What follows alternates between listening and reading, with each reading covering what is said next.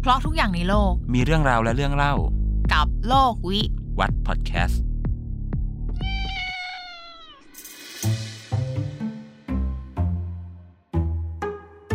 เวลาวันหยุดเนี่ยเสาร์อาทิตย์หรือหยุดนักขัตฤกษ์เนี่ยเจวีชอบกลับบ้าน กลับไปทำอะไรบ่อยจริงๆ คือหลายคนอาจจะคิดว่าแบบเอ้ยกลับไปหาพ่อหาแม่หรือเปล่าอะไรเงี้ยเปล่าจ้ะกลับไปหาแมวๆ แมวเราชื่อชื่อน้องอะไรนะ น้องนมสด น้องนมสด แต่สภาพนี้น่าจะเหมาะชื่อว่านมเน่ามากกนว่ามเน่าใช่แล้วห้ามเรียกนมเน่าให้แม่ได้ยินนะเขาไม่พอใจจะเป็นเรียกลูกฉันลูกชื่อนมชายสดวันนั้นวันนั้นไม่ได้กลับบ้านนานจัดเจอพ่อพ่อถามกินข้าวยังนึกว่าถาม ถามแมวแมวอยู่ข้างๆบ้านเรามันจะมีแมวมาอยู่ตลอดจะเป็นแมวไทย ใช่ไอ้คำว่ามาอยู่ตลอดเนี่ย ไม่ใช่ว่าแบบมันบางอันมันก็แปลกๆนะบางทีอะอย่างแมวมา แมวที่ไหนก็ไม่รู้อะมาแล้วมาคลอดอย่างเงี้ยพอเข้าใจได้ แต่มีอยู่ครั้งหนึ่งไปขายของกับพ่อตอนเช้า กลับมามีคนเอาแมวรุ่นๆน่ะสักสองตัวมาปล่อยไว้ใช่ใช่ใช่จะเคยมีคนเอาแมวมาปล่อยจริงๆแล้วไม่ใช่รอบเดียวด้วย ซึ่งที่บ้านก็จะอุดมไปด้วยแมวมาตลอด ก็คือไม่เคยว่างเว้นจากแมว คือเซตที่ตั้งใจเลี้ยงอะมันคือเซตตั้งแต่ตอนเราเด็กจนมันล้มหายตายจากไป อย่างที่เล่าไปอะคนเราเลี้ยงแมวมานานมากแล้ว แต่เมื่อก่อนนะฐานะของแมวมันก็ดูจะเป็นเหมือนแบบเป็นสัตว์เลี้ยงที่อยู่ในบ้าน แต่ฐานะของแมวตอนเนี้ยคือ เราเป็นทาสนะแล้วแมวเป็นเจ้านาย เรื่องเนี้ยที่สงสัยก็คือมนุษย์เราเนี่ย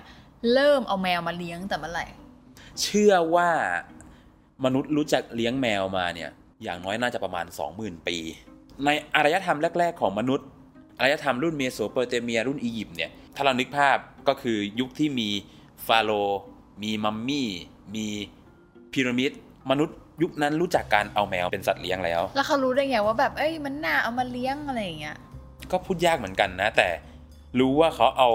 แมวที่เป็นพันธุ์ที่เรียกว่าแมวป่าแอฟริกัน เอามาเลี้ยงเลี้ยงเพื่ออะไร คือสังคมดั้งเดิมในยุคโบราณเนี่ยมันเป็นสังคมการเกษตร เพราะฉะนั้นศัตรูสำคัญของเกษตรกรก็คือ หนูหนูเนี่ยมันกัดกินพืชผลทางการเกษตร เพราะฉะนั้นแล้วสิ่งที่สามารถกำจัดหนูได้ดีที่สุดเนี่ยมันก็คือแมว หนูมันยังเป็นพาหะนำโรคการที่ เอาแมวมาเลี้ยงเนี่ยก็เป็นการป้องกันโรคพวกนี้ได้ด้วย ทีนี้กลับมาในอารยธรรมอียิปต์นะก็จะมีเทพีองค์หนึ่งที่เป็นที่นับถือของคนอียิปต์ที่เรียกว่าเทวีบัสเตตเป็นเทพีที่ให้ความอุดมสมบูรณ์ เวลาปรากฏรูปเนี่ยท่อนตัวเป็นคนแต่ศีรษะเป็นแมว มันมีส่วนทำให้แมวในสมัยอียิปต์เนี่ยเป็นสัตว์ศักดิ์สิทธิ์ มันทำให้สมัยอียิปต์เนี่ยมีกฎหมายคุ้มครองแมวว่า ถ้าใครฆ่าแมวมีโทษถึงประหารชีวิต แต่ละบ้านก็จะเลี้ยงแมวกันไว้ใช่ไหมสำคัญมากในแต่ละบ้านถึงขั้น ถ้าแมวในบ้านตาย คนในบ้านต้องโกนคิ้วเพื่อไว้ถูกให้แมวด้วย ถึงขนาดที่ว่าแมวที่ตายไปแล้วเนี่ยมีการเอาไปทำมัมมี่ด้วย ที่วิหารของเทพีบัสเทสนั่นแหละ มีมัมมี่ที่เป็นแมวเนี่ยอยู่ถึง 30,000 ตัวด้วยกันที่นั่นทีเดียวสามหมื่นเลยเหรอใช่ อันนี้คือจุดเริ่มต้นเก่าแก่สุด ในการเลี้ยงแมวของคนในอารยธรรมโบราณ แล้วจากตรงเนี้ยไปยังไงต่อ โลกเราเนี่ยอารยธรรมมันก็พัฒนาขึ้นจากยุคโบราณเนี่ยคนจะเริ่มรู้จักการติดต่อกับชาติอื่นๆแล้วยุคเนี้ยแมวของอียิปต์ก็จะเริ่มเดินทาง แมวก็ขึ้นเรือไปด้วย บางครั้งเนี่ย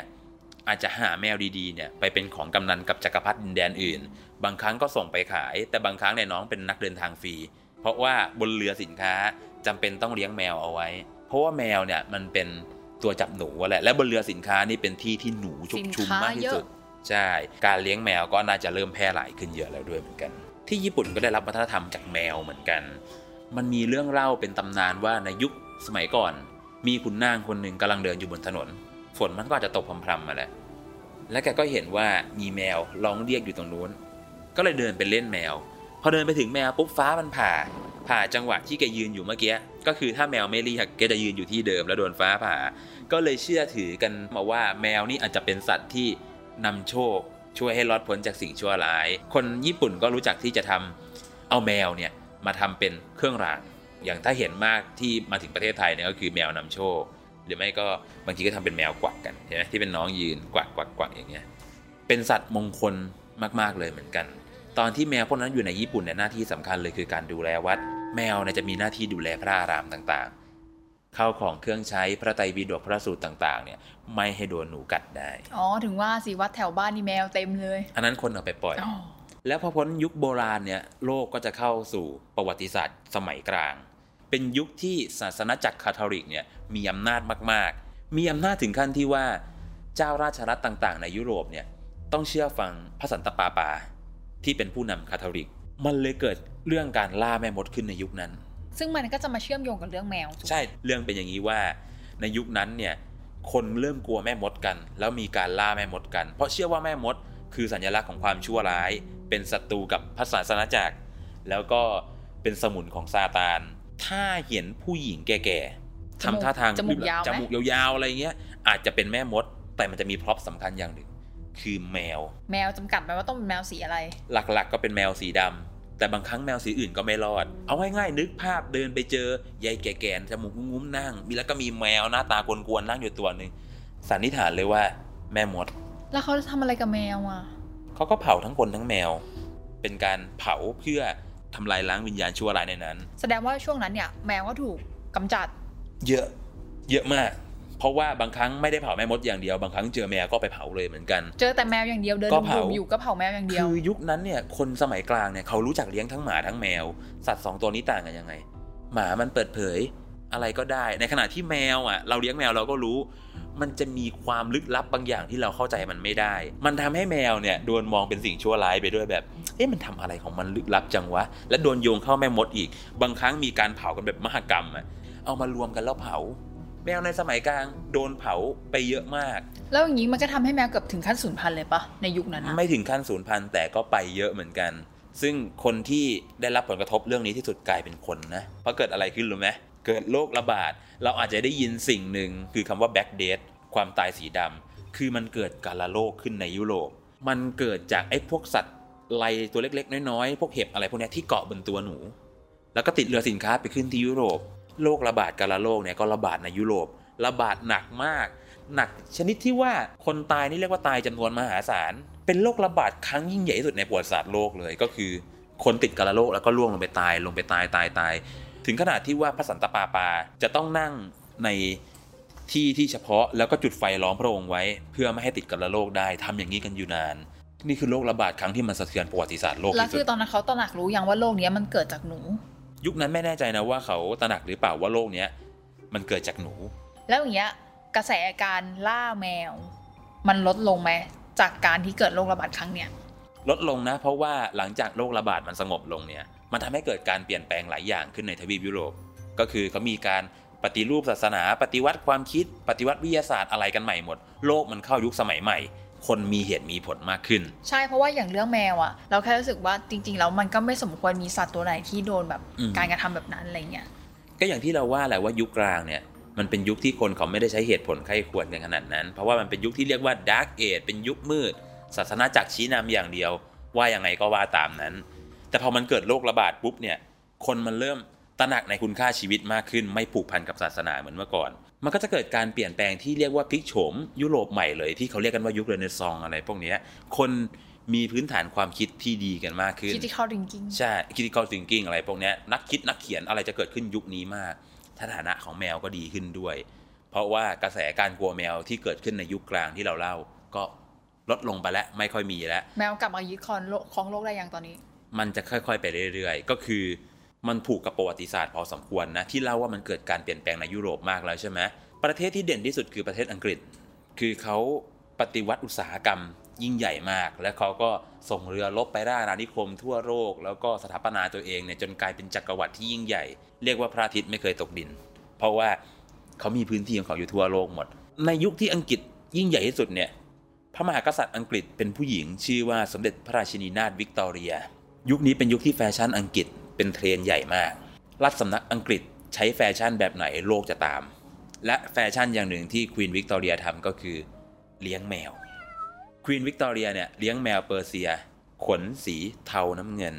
อย่าบอกนะว่าไปตามหามาเลี้ยงกัน แล้วต้องเป็นสีเดียวกันไหม ไม่ขนาดนั้น แต่คนทั้งโลกเห่อเลี้ยงแมวตามเทรนด์แฟชั่นของวิกตอเรีย แมวบอกถึงเวลาของกูอีกครั้ง ใช่ ช่วงนั้นจะเป็นช่วงประมาณคริสต์ศตวรรษที่ 19 ถึงขนาดที่ว่าเอ่อที่ลอนดอนเนี่ย เคยจัดประกวดแมวทั่วโลกครั้งใหญ่กัน ในรัชสมัยนั้นนั่นแหคือละสมัยนั้นก็มีการประกวดสัตว์เลี้ยงกันแล้ว ถึงขั้นที่ว่าประกวดแมวทั่วโลกกันเลยในยุคนั้น ตอนที่อังกฤษจัดประกวดแมวทั่วโลกครั้งนั้นเนี่ยรู้ไหมว่าแมวที่ชนะเลิศคืออย่าบอกนะว่ามงลงประเทศไทยอะอืมเป็นแมวพันธุ์ลองเดา ถ้าพันธุ์ไทยๆน่าจะแบบวิเชียนมาศปะใช่ แมวที่ชนะเลิศครั้งนั้นเป็นแมวพันธุ์วิเชียนมาศของไทย ซึ่ง คนที่เอาไปประกวดเนี่ยเป็นน้องสาวกงสุลอังกฤษ ซึ่งแมวตัวนั้นเนี่ยได้รับพระราชทานจากในหลวงรัชกาลที่ 5 ด้วย ตอนนั้นอะนอกจากแฟชั่นการเลี้ยงแมวแล้วมีการประกวดแมวต่างๆแล้วเนี่ยเราเคยได้ยินมาว่าแมวเนี่ยเคยได้ช่วยใน part ของการทำสงครามด้วยใช่ แมวเคยช่วยในการทำสงครามด้วย ก็คือพอพ้นยุควิกตอเรียปุ๊บโลกก็จะเกิดสิ่งที่เรียกว่า the Great War ก็คือมหาสงคราม สงครามโลกครั้งที่หนึ่งถ้าพูดตามภาษาทั่วไปเนาะ ในการทำสงครามเนี่ยเขาใช้สัตว์ในการทำสงครามกันเยอะใช้ม้าใช้ลาใช้ล่อ แต่สิ่งหนึ่งที่เขาใช้ด้วยคือแมวในสงครามโลกครั้งที่หนึ่งให้แมวทำอะไร หน้าที่หลักๆของน้องแต่ยุคโบราณเลยเหมือนเดิม คือทหารเนี่ยออกไปรบเนี่ยเขาจะต้องบรรทุกพวกเวชภัณฑ์ ก็คือพวกยารักษาโรคอ่าเสบียงอาหารต่างๆ อะไรพวกเนี้ยหนูมันก็กวนไปทุกที่เหมือนกัน เพราะฉะนั้นเนี่ยในค่ายทหารในสมรภูมิรบเนี่ย จำเป็นต้องมีแมวไปด้วย เพื่อไว้คอยดักหนู แล้วใช่ไหมว่าในสงครามโลกครั้งที่หนึ่งเนี่ยเคยมีแมวที่ช่วยชีวิตเจ้านายตัวเองไว้ด้วยนะ มีแมวตัวหนึ่งเป็นแมวกำพร้า ชื่อพิทูชีคนที่เลี้ยงนางไว้ก็คือ ชื่อผู้หมวดลิกเคอร์ เป็นนายทหารชาวเบลเยียม จนมีอยู่วันหนึ่งผู้หมวดกำลังสอดแนมอยู่ในแนวสนามเพลาะ แนวสนามเพลาะคือให้นึกภาพ ที่เขาขุดเป็นหลุมยาวๆๆๆๆอะเพื่อไว้เป็นฐานตั้งรับยิงกันเนี่ยกำลังสำรวจสนามเพาะอยู่ เจอทหารฝ่ายข้าศึกซึ่งเป็นเยอรมัน ยกพลเข้ามา ผู้หมวดแกก็แบบโผล่แวบๆในสนามเพาะอย่างเงี้ย ทหารเยอรมันเห็นอย่างนั้นก็หันปืนไปจะยิง เจ้าพิทูชี่เนี่ยกระโดดขึ้นมา ทหารเยอรมันก็หันปืนตามแล้วยิงใส่ แต่ไม่โดนน้อง น้องก็วิ่งหนีไปได้ ทหารเยอรมันก็เลยคิดว่า อ๋อ ที่เห็นไอ้แวบๆเมื่อกี้ไม่ใช่คนคือไอ้แมวตัวนั้นนั่นแหละ ผู้หมวดลึกเครือก็เลยรอดมาได้ทำให้เจ้าพิทูชี่เนี่ยดังมากว่าเคยช่วยเจ้านายของตัวเอง ให้รอดจากการถูกสังหารในสงครามโลกครั้งที่หนึ่งมาถ้าด้วเอายไว้สดมาด้วยนี่คุณน่าจะโดนตะเปียงน่าจะโดนแต่รกเปียงแรกนั่นแหละนั่นก็คือเคสที่แมวช่วยชีวิตเจ้านายให้รอดในสงคราม อีกอย่างหนึ่งที่น่าสนใจก็คือ แมวเป็นสัตว์ที่ประสาทสัมผัสดี ในช่วงสงครามโลกครั้งนั้นเนี่ยมันเป็นครั้งแรก ๆ ที่มนุษย์รู้จักการเอาเครื่องบินโจมตีกับทางอากาศแล้ว แมวทำอะไรได้ ถ้าเห็นแมวหูผึ่งเมื่อไหร่เป็นอันรู้กันว่ามีการเคลื่อนไหวทางอากาศเกิดขึ้นแล้ว พอพูดถึงแมวมีประสาทสัมผัสอะสังเกตปะอย่างแมวที่เราเลี้ยงอะอย่างไอ้สดอย่างเงี้ยสมมติอะมันนอนอยู่ ถ้าเป็นเราเดินเข้าไปอะมันจะไม่สนใจเลยเว้ยก็ก็มันได้กลิ่นมันชินอะไรเงี้ยแต่ถ้าเป็นคนแปลกหน้าหรือใครก็ตามที่แบบอยู่หน้ารั้วบ้านนะไอ้สดก็คือจะรู้ทันทีว่ามีคนแปลกหน้ามาบางทีรู้ก่อนเราอีกว่ามีคนมาคือถ้าเห็นไอ้สดมีอาการอย่างนั้นอะเราจะรู้เลยว่าอ๋อมีใครก็ไม่รู้มา กลับมาที่แมวอะนอกจากจะเป็นทำหน้าที่เหมือนทหารสื่อสารแล้วนะ ในสงครามโลกครั้งที่หนึ่งเนี่ยมันเป็นมหาสงครามใหญ่ทหารเนี่ยมันไม่พอรบ ก็จะต้องเกณฑ์คนทั่วไปอะซึ่งเขาสมัครใจกันได้วยซ้ำมาปกป้องมาตุภูมิของตัวเองเนี่ยเขามีครอบครัว มีลูกมีเมียมีพ่อแม่อยู่แล้ว หน้าที่อย่างหนึ่งของน้องแมวคือการคอยฮิวใจทหารน่ะซึ่งคนที่มีลูกอ๋อคนที่มีลูกแล้วเนี่ย เขาจะอุ้มน้องแมวกันไว้เหมือนได้อยู่ใกล้ๆลูกกันอะไรแบบเนี้ยแล้วเราอย่างนี้เราสามารถเรียกน้องเล่นๆว่าแบบเป็นกองทัพแมวเหมียวอะไรอย่างนี้ได้ไหมอย่าใช้ว่าเรียกเล่นๆเลย มันเคยเกิดกองพลลักษณะกองพลแมวเหมียวด้วย มาในสงครามโลกครั้งที่สอง สงครามโลกครั้งที่สองนี่ก็จะเป็นสงครามที่เรียกว่าหนักกว่าครั้งที่หนึ่งมาก ตอนนั้นเนี่ยเยอรมนีนึกกำลังยกทัพบุกเข้าไปในดินแดนรัสเซีย แล้วกำลังจะเข้ายึดเมืองเมืองหนึ่งที่เรียกว่าเลนินกราดซึ่งรัสเซียเนี่ยต้องพยายามรักษาเมืองเลนินกราดไว้ให้ได้ เพื่อที่เรียกว่าเป็นการปกป้องมาตุภูมิของตัวเอง ปัญหาหนักที่เจอในตอนนั้นเลยคือหนูอีกแล้ว หนูอีกแล้วเหรอใช่ จริงๆ แมวอาจจะไม่ใช่สัตว์ที่ยึดครองโลกก็ได้นะ แต่เป็นหนู หนูชุกชุมมากได้รับความกระทบกระเทือนมาก แล้วก็ ต้องการแมวไปช่วย ทางรัสเซียเนี่ยก็ส่งแมวจำนวนมากคิดว่าเป็นหลักร้อยตัว ไปที่เลนินกราดซึ่งก็ไม่ทำให้ผู้คนผิดหวังเลย น้องสามารถปกป้องเสบียงอาหารไว้ได้อย่างดีมากยอดและแน่นอนว่าในครั้งนั้นน้องแมวหลายตัวต้องตายไปในสงครามนะคนรัสเซียเนี่ยเขาซาบซึ้งในความกล้าหาญของแมวกลุ่มเนี้ยทุกวันนี้เมืองเลนินกราดเนี่ยเปลี่ยนชื่อเป็นเซนต์ปีเตอร์สเบิร์ก ตามหัวมุมถนนต่างๆ เนี่ยเขาจะทำเป็นอนุสาวรีย์แมวกันไว้ เป็นการรำลึกว่าครั้งหนึ่ง แมวเคยช่วยปกป้องเมืองเมืองนี้ให้พ้นจากข้าศึกเอาไว้ได้ในกลับไปบ้านนี่ต้องไหว้ไหว้ไอ้สดนะที่บรรพบุรุษมันเคยแบบว่าช่วยเหลืออันนี้มไว้นุษยโลกไว้อะถ้าอย่างนั้นเรากลับมาเข้าที่ประเทศไทยบ้าง ก็อยากรู้ว่าในไทยอะเริ่มเริ่มตั้งแต่เมื่อไหร่คืออยากรู้มันของสากลแหละแต่อยากรู้ในพาร์ทของไทยไงแล้วมันจะได้รู้สึกว่าแบบ เออ มันเริ่มขึ้นตั้งแต่เมื่อไหร่อะไรเงี้ยอืมคนไทยรู้จักแมวมานานแค่ไหนเนี่ย ไม่มีหลักฐานนะ แต่อย่างน้อยที่สุดเนี่ยการเลี้ยงแมวเนี่ยสมัยอยุธยาน่าจะมีแล้ว มีเอกสารอยู่ฉบับหนึ่งชื่อว่าคำให้การขุนหลวงวัดประดู่ทรงธรรม ส่วนแรกเนี่ยเขาจะเรียกว่าส่วนพันลนาภูมิสถานกรุงศรีอยุธยา แปลหน่อย เหมือนอธิบายแผนที่ ตรงนั้นวิทยาเป็นยังไง ตรงนี้วิทยาเป็นยังไง ซึ่งมีสถานที่หนึ่งเรียกว่าตลาดหอกอง ตลาดหอกองเนี่ยจะมีหอกองสูงใหญ่กลางเมือง ซึ่งมีกลอง เอาไว้ตีบอกเหตุต่างๆ มันคือจอสอร้อยยุคนั้นมั้งเข้าใจใช่ไหมสอร้อยยุคยุคอยุธยายุคอยุธยาใช่ กลองทำจากอะไร ไม้ไม้แล้วใช้หนังอะไรเป็นหน้า หนังกลองใช่ทำมาจากหนังสัตว์ปัญหาเดิมอีกแล้ว อย่าบอกนะว่าหนังแมว ไม่ใช่ หนูกัดหนังกลอง เพราะฉะนั้นแล้วเนี่ยในบันทึกเนี่ยระบุว่า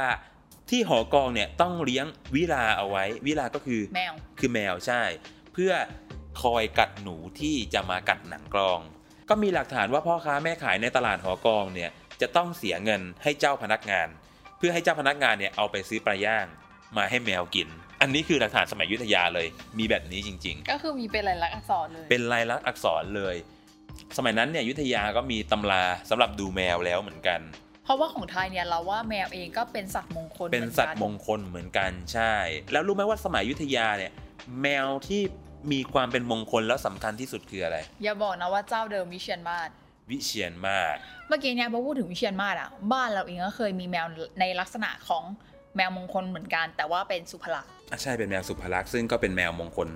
รูปแบบหนึ่งเหมือนกัน แล้วแมววิเชียนมาศเนี่ยมันจะมีตำราการดูแมวใช่ปะลักษณะของแมววิเชียนมาศอะแบบไหนถึงจะเรียกว่าวิเชียนมาศวิเชียนมาศเนี่ยขนได้สองแบบขนอาจจะเป็นสีขาวนวลๆหรือสีน้ำตาลอ่อนๆ แต่ลักษณะเด่นของน้องคือ น้องเนี่ยต้องมี